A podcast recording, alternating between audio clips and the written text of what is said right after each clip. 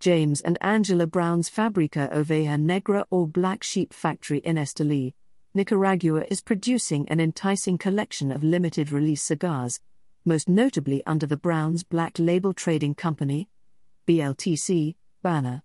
And one smoke that has captured attention near and far is the highly sought after BLTC Lawless.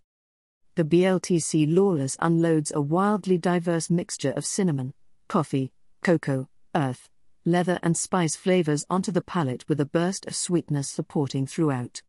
These lusciously thick flavors come by way of Nicaraguan binder and filler tobaccos, which are topped by a tantalizing Ecuadorian Habano Rosado wrapper leaf. Medium to full bodied in character, and a solid choice for further humidor aging.